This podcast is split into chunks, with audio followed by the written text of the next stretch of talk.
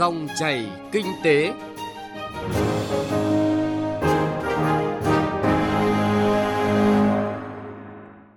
Cảm ơn quý vị và các bạn đã đón nghe dòng chảy kinh tế hôm nay. Biên tập viên Thu Trang cùng nhóm phóng viên kinh tế sẽ chuyển tới quý vị và các bạn những nội dung đáng chú ý sau.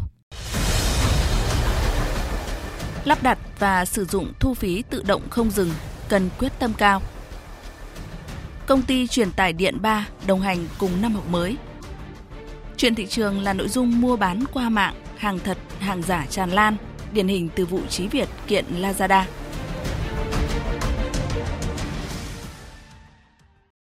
Trước hết, mời quý vị và các bạn cùng nghe một số thông tin kinh tế nổi bật.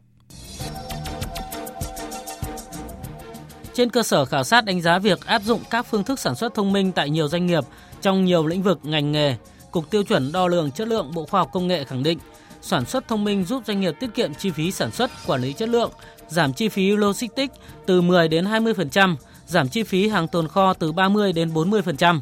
Đơn vị này đang gấp rút hoàn thiện hệ thống ASC 95 giúp kết nối sản xuất thông minh và hỗ trợ doanh nghiệp Việt tiếp cận với các phương thức sản xuất thông minh trên thế giới. Dự kiến trình duyệt vào cuối năm nay, sau đó đưa vào triển khai đại trà, hỗ trợ các doanh nhân, doanh nghiệp Tại Giải thưởng Kinh doanh Quốc tế 2020, Tập đoàn Bưu chính Viễn thông Việt Nam VNPT dành 5 giải thưởng lớn cho các giải pháp công nghệ thông tin xây dựng chính phủ điện tử, bao gồm một giải vàng, giải pháp hệ thống thông tin báo cáo và chỉ đạo điều hành, hai giải bạc dành cho ứng dụng khai báo y tế nCoV và hệ thống phòng họp không giấy tờ VNPT e-Cabinet, cùng hai giải đồng hạng mục giải pháp bảo mật truy cập và quy trình số tự động.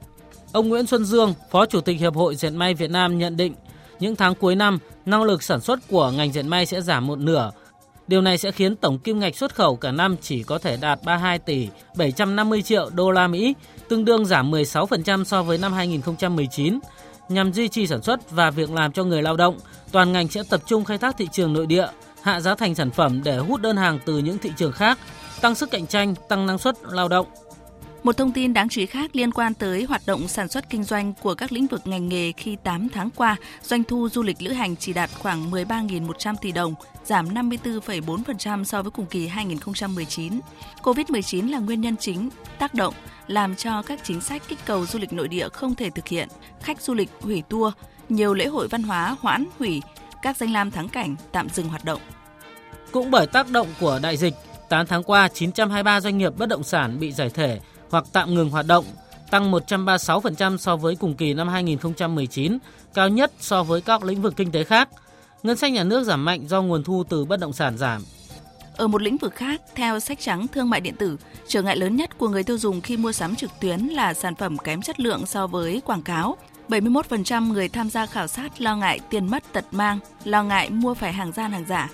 Vụ kiện tụng mới đây giữa Phớt News Chí Việt, một công ty xuất bản sách với Lazada, một sàn giao dịch thương mại điện tử đang chiếm thị phần lớn trên thương trường ảo Việt Nam, càng khẳng định những góc tối của lĩnh vực này. Mời quý vị đón nghe tiếp trong chuyên mục Chuyện thị trường ở cuối chương trình.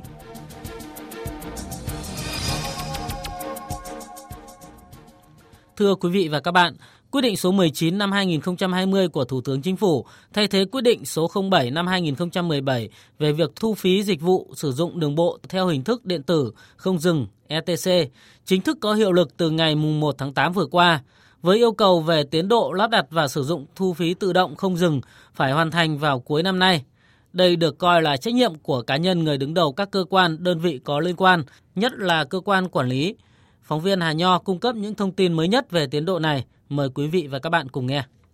Nhằm đôn đốc các doanh nghiệp đầu tư các dự án BOT trên các tuyến quốc lộ về việc lắp đặt và sử dụng dịch vụ thu phí tự động không dừng, ngay đầu tháng 9 này, Bộ trưởng Bộ Giao thông Vận tải Nguyễn Văn Thể đã đi kiểm tra tiến độ lắp đặt và sử dụng dịch vụ thu phí tự động ETC.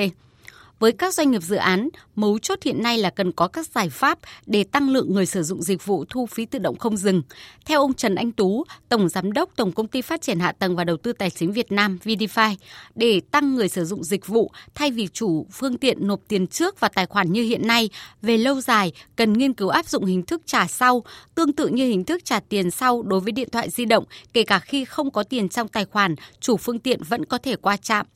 Trước những yêu cầu về tiến độ của Bộ trưởng Bộ Giao thông Vận tải Nguyễn Văn Thể, ông Hồ Trọng Vinh, Phó Tổng Giám đốc Công ty Trách nhiệm hữu hạn Thu phí tự động VETC cam kết. Trong tháng 9 này thì VEC sẽ phối hợp với chỗ ngân hàng BIDV để kết nối cái tài khoản ngân hàng của chủ phương tiện vào tài khoản giao thông tự động. Tức là khách hàng không phải nộp tiền vào tài khoản giao thông nữa mà có thể là để tiền trong tài khoản ngân hàng BIDV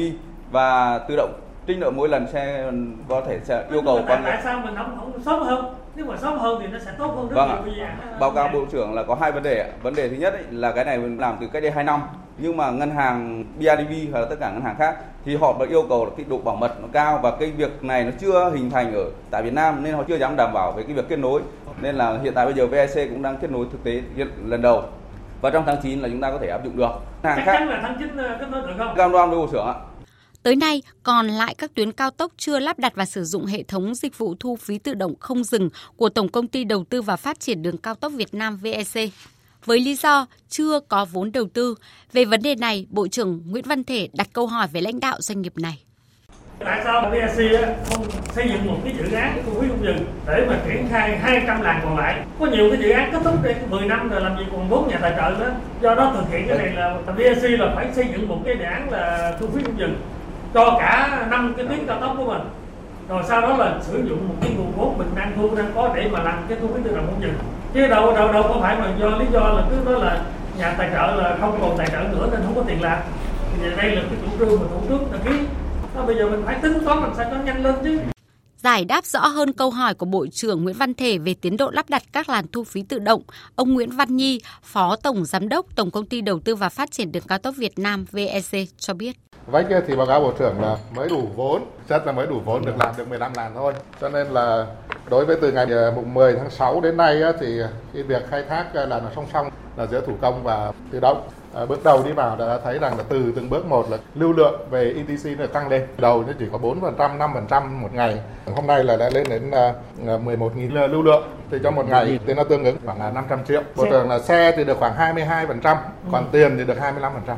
sau khi Bộ Giao thông Vận tải phối hợp với Ngân hàng Nhà nước và Ngân hàng Thương mại có giải pháp kết nối liên thông tài khoản cá nhân với tài khoản giao thông, hoàn thiện hành lang pháp lý cho việc trả sau để tạo sự thuận lợi cho người sử dụng. Bộ Giao thông Vận tải cũng đã đề nghị các bộ ngành và địa phương yêu cầu các cơ sở ban ngành và các doanh nghiệp trên địa bàn tỉnh gương mẫu dán thẻ và tham gia dịch vụ thu phí tự động không dừng đối với tất cả các phương tiện do mình quản lý để tăng cường hiệu quả hệ thống thu phí tự động không dừng. Bên cạnh đó tiến hành xử phạt xe không dán thẻ cố tình đi vào làn thu phí không dừng, đồng thời tăng cường công tác tuyên truyền để người dân ủng hộ và sử dụng dịch vụ thu phí tự động không dừng trên toàn quốc, nỗ lực đảm bảo tiến độ thực hiện quyết định số 19 năm 2020 của Thủ tướng Chính phủ về việc thu phí dịch vụ sử dụng đường bộ theo hình thức điện tử không dừng ETC đảm bảo tiến độ.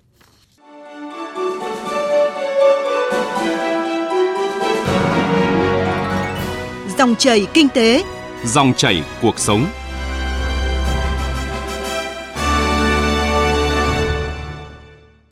Thưa quý vị và các bạn, hưởng ứng chiến dịch truyền thông, niềm tin tất thắng kêu gọi cộng đồng phòng chống dịch COVID-19 trong trạng thái bình thường mới của Bộ Y tế, đồng thời đẩy mạnh thực thi văn hóa doanh nghiệp, văn hóa của Tổng công ty truyền tải điện quốc gia trong cán bộ nhân viên, văn hóa tuân thủ tại công sở và trách nhiệm với cộng đồng xã hội. Công ty truyền tải điện 3 đã triển khai đến các đơn vị trực thuộc chương trình, cán bộ công nhân viên công ty truyền tải điện 3 đồng hành cùng năm học mới nhân dịp khai giảng năm học mới 2020-2021 tại các địa phương có lưới điện do công ty quản lý đi qua. Đối tượng trực tiếp của chương trình bao gồm toàn thể cán bộ, công nhân viên của công ty truyền tải Điện 3 cùng các thầy cô giáo và các em học sinh tại các điểm trường ở các địa phương có lưới điện do công ty truyền tải Điện 3 quản lý đi qua. Chương trình được phát động gồm hai nội dung chính, đó là kêu gọi cán bộ công nhân viên công ty truyền tài Điện 3 cùng hưởng ứng lan tỏa thông điệp bạn vẫn đẹp khi đeo khẩu trang của Bộ Y tế, tuân thủ việc sử dụng khẩu trang tại công sở và nơi công cộng đồng thời tuyên truyền đến các thầy cô giáo và các em học sinh những kiến thức cơ bản trong việc phòng chống dịch COVID-19, cũng như hướng dẫn cụ thể việc khai báo y tế và số đường dây hotline của các cơ sở y tế gần nhất để được tư vấn khám điều trị khi cần thiết kết hợp với công tác tuyên truyền bảo vệ an toàn hành lang lưới điện truyền tải theo quy định hiện hành và công tác an sinh xã hội tại các điểm trường. Trong không khí hân hoan chào đón năm học mới của hơn 23 triệu học sinh trên cả nước, cán bộ công nhân viên công ty truyền tải Điện Ba đồng hành cùng năm học mới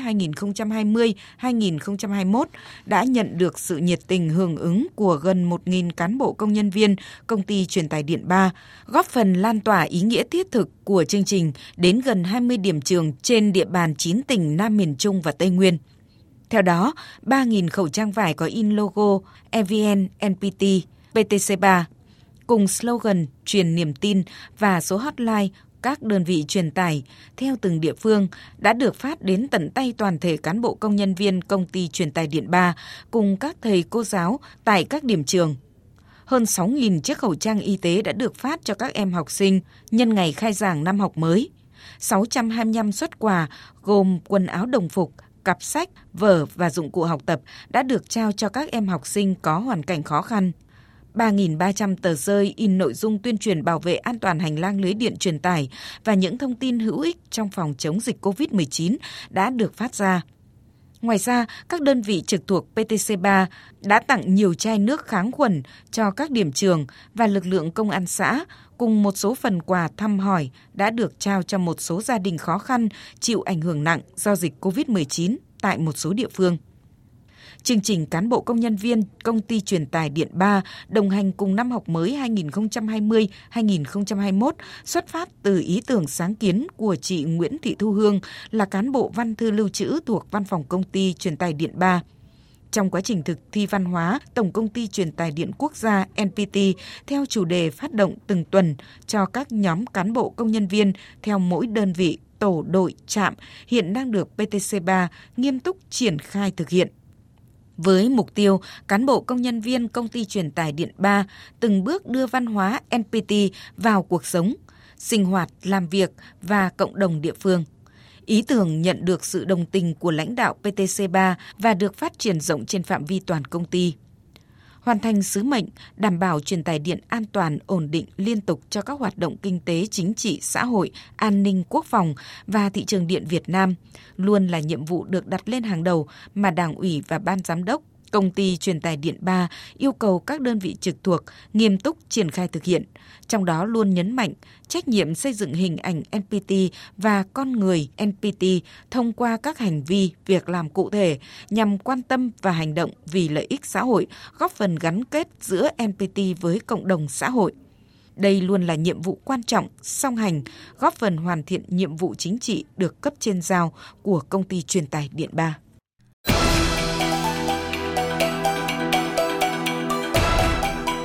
Chuyện thị trường Thưa quý vị và các bạn, mặc dù các sàn thương mại điện tử khẳng định đã áp dụng nhiều giải pháp sàng lọc hàng gian, hàng giả với mục tiêu chỉ bán hàng chính hãng đến người tiêu dùng, kênh bán hàng này đang tồn tại nhiều lỗ hổng, tạo điều kiện cho kẻ gian hoạt động. Vụ việc công ty First New, Chí Việt, đối tác của hơn 200 nhà xuất bản và tập đoàn xuất bản quốc tế, khởi kiện sàn giao dịch thương mại điện tử Lazada vì có hành vi tiếp tay tiêu thụ sách giả, sách lậu, đánh lừa bạn đọc là một ví dụ điển hình. Thổi bùng lên những quan ngại khi mua sắm qua hình thức này. Trong bối cảnh thương mại điện tử phát triển mạnh mẽ và dần trở nên thịnh hành, chuyện thị trường hôm nay chúng tôi thông tin chi tiết về nội dung này. Phố Nguyễn Xí, Hoàn Kiếm Hà Nội và phố sách 19 tháng 12 là hai tuyến phố nổi tiếng thủ đô với đa số hộ kinh doanh mặt hàng sách và văn hóa phẩm phục vụ học tập, nghiên cứu khoa học. Trước kia, người dân thủ đô muốn mua các đầu sách nổi tiếng, sách hiếm, sách ngoại nhập, sách có bản quyền nói chung, ngoài tìm tới các công ty, các nhà xuất bản uy tín như Kim Đồng, Phụ Nữ, Giáo dục, nhà xuất bản chính trị quốc gia Sự Thật, có thể tìm tới các phố Nguyễn Xí và phố 19 tháng 12. Một vài năm trở lại đây, hoạt động tại hai tuyến phố này heo hút, ế ẩm. Những người khách tới các tuyến phố này đều có đặc điểm chung như chị Lưu Lệ Lan. Do mình tiện, mình đi qua đây thì mình mua. Với cả mình cũng có thói quen mình thích đi đến nhà sách mình thích nhìn thấy chữ thật hiện hữu sơ được vào. Còn bây giờ ở trên mạng cũng tiện nhưng mà đến những chỗ như này thì mình có thể dở ra mình đọc qua qua một tí mình xem xem là có phù hợp hay không. Ví dụ mình có thể tận mắt được cụ thể hóa được. Mua trên mạng trừ khi mình phải biết nó rồi xong mình chỉ đặt mua thôi. Thế thì gần như mình chẳng bao giờ bị kiểu, kiểu như là treo đầu dây bán thịt chó. cả à, mua hàng chuẩn thì chỉ có lên những trang web chính thống thôi à, đa số mình cũng hay lên trên này mua hoặc là ra chỗ phố sách 19 12 Câu chuyện của chị Lưu Lệ Lan cho thấy không ai yêu sách, cần sách cũng có lợi thế gần nhà và nhanh chóng chọn được đầu sách ưng ý và chất lượng như chị. Đó cũng là lời giải dễ hiểu cho câu chuyện mua bán sách được chuyển lên môi trường trực tuyến ngày càng nhiều.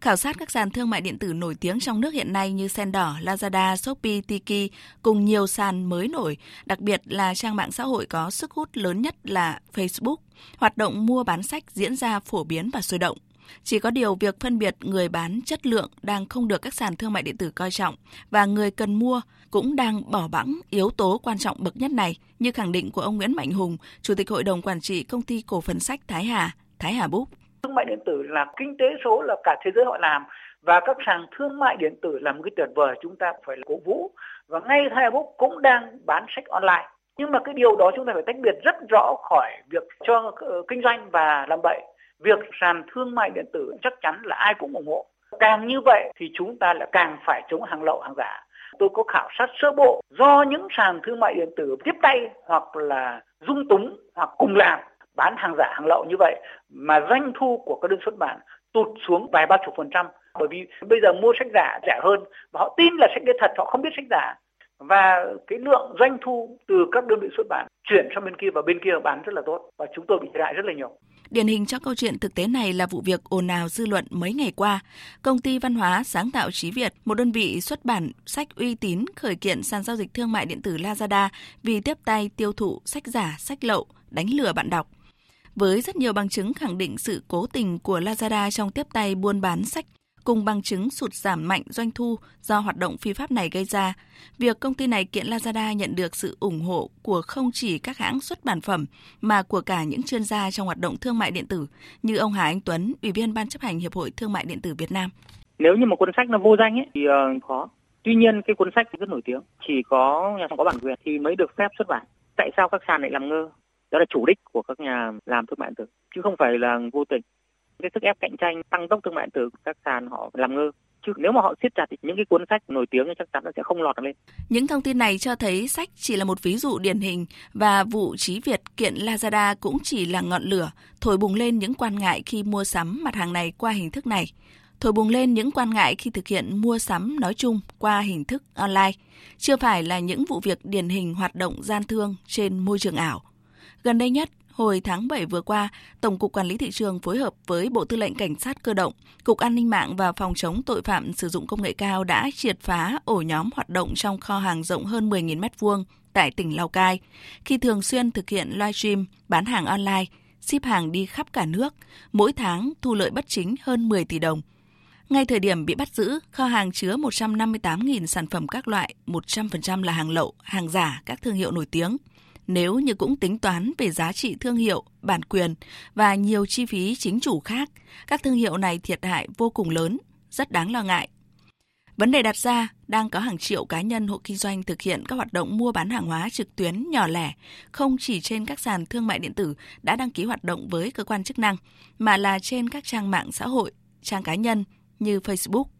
Câu chuyện quản lý buôn bán hàng thật, hàng giả thực sự không hề dễ dàng đối với cơ quan chức năng – đặc biệt trong bối cảnh thương mại điện tử có điều kiện để bùng nổ như một vài tháng trở lại đây và dần trở nên thịnh hành. Từ thực tiễn đó, với đặc thù bên mua bên bán không tiếp xúc trực tiếp, với nguy cơ lẫn lộn hàng hóa thật giả, hàng cấm, hàng vi phạm sở hữu trí tuệ, để tránh tiếp tay cho hoạt động mua bán bất hợp pháp trên thương trường ảo, người tiêu dùng cần lưu ý những thông tin từ ông Nguyễn Hữu Tuấn, trưởng phòng quản lý hoạt động thương mại điện tử, Cục Thương mại điện tử và Kinh tế số Bộ Công Thương người tiêu dùng phải tự mình trở thành người tiêu dùng thông minh khi tham gia mua sắm trên cái website cũng như các mạng xã hội. Chúng ta nên lưu ý mua qua những cái website uy tín đã đăng ký hoặc thông báo Bộ Công Thương. Trong đó họ phải cung cấp đầy đủ những thông tin ví dụ như chủ sở hữu website, có tên đơn vị bán hàng, địa chỉ, điện thoại, hay mã số thuế cụ thể và đặc biệt là những cái điều kiện giao dịch chung như là bảo hành, đổi trả hàng, các chính sách vận chuyển giao nhận vân vân. Và nếu mà mua qua các mạng xã hội cần phải tìm hiểu kỹ các đánh giá của những người mua trước tìm hiểu kỹ thông tin về người bán và tuyệt đối không mua trên những fanpage mà chúng ta thấy rằng không có thông tin người bán không có địa chỉ rõ ràng hoặc là khi hỏi thì họ cố tình họ giấu địa chỉ họ chỉ nhắn tin qua inbox vân vân chúng ta sẽ nguy cơ sẽ bị mua phải hàng giả nhãn là rất cao và nếu mà các anh chị có những cái khiếu nại thì có thể gửi về Cục Thương mại điện tử và Kinh tế số tại địa chỉ 25 Ngô Quyền, Hoàn Kiếm, Hà Nội.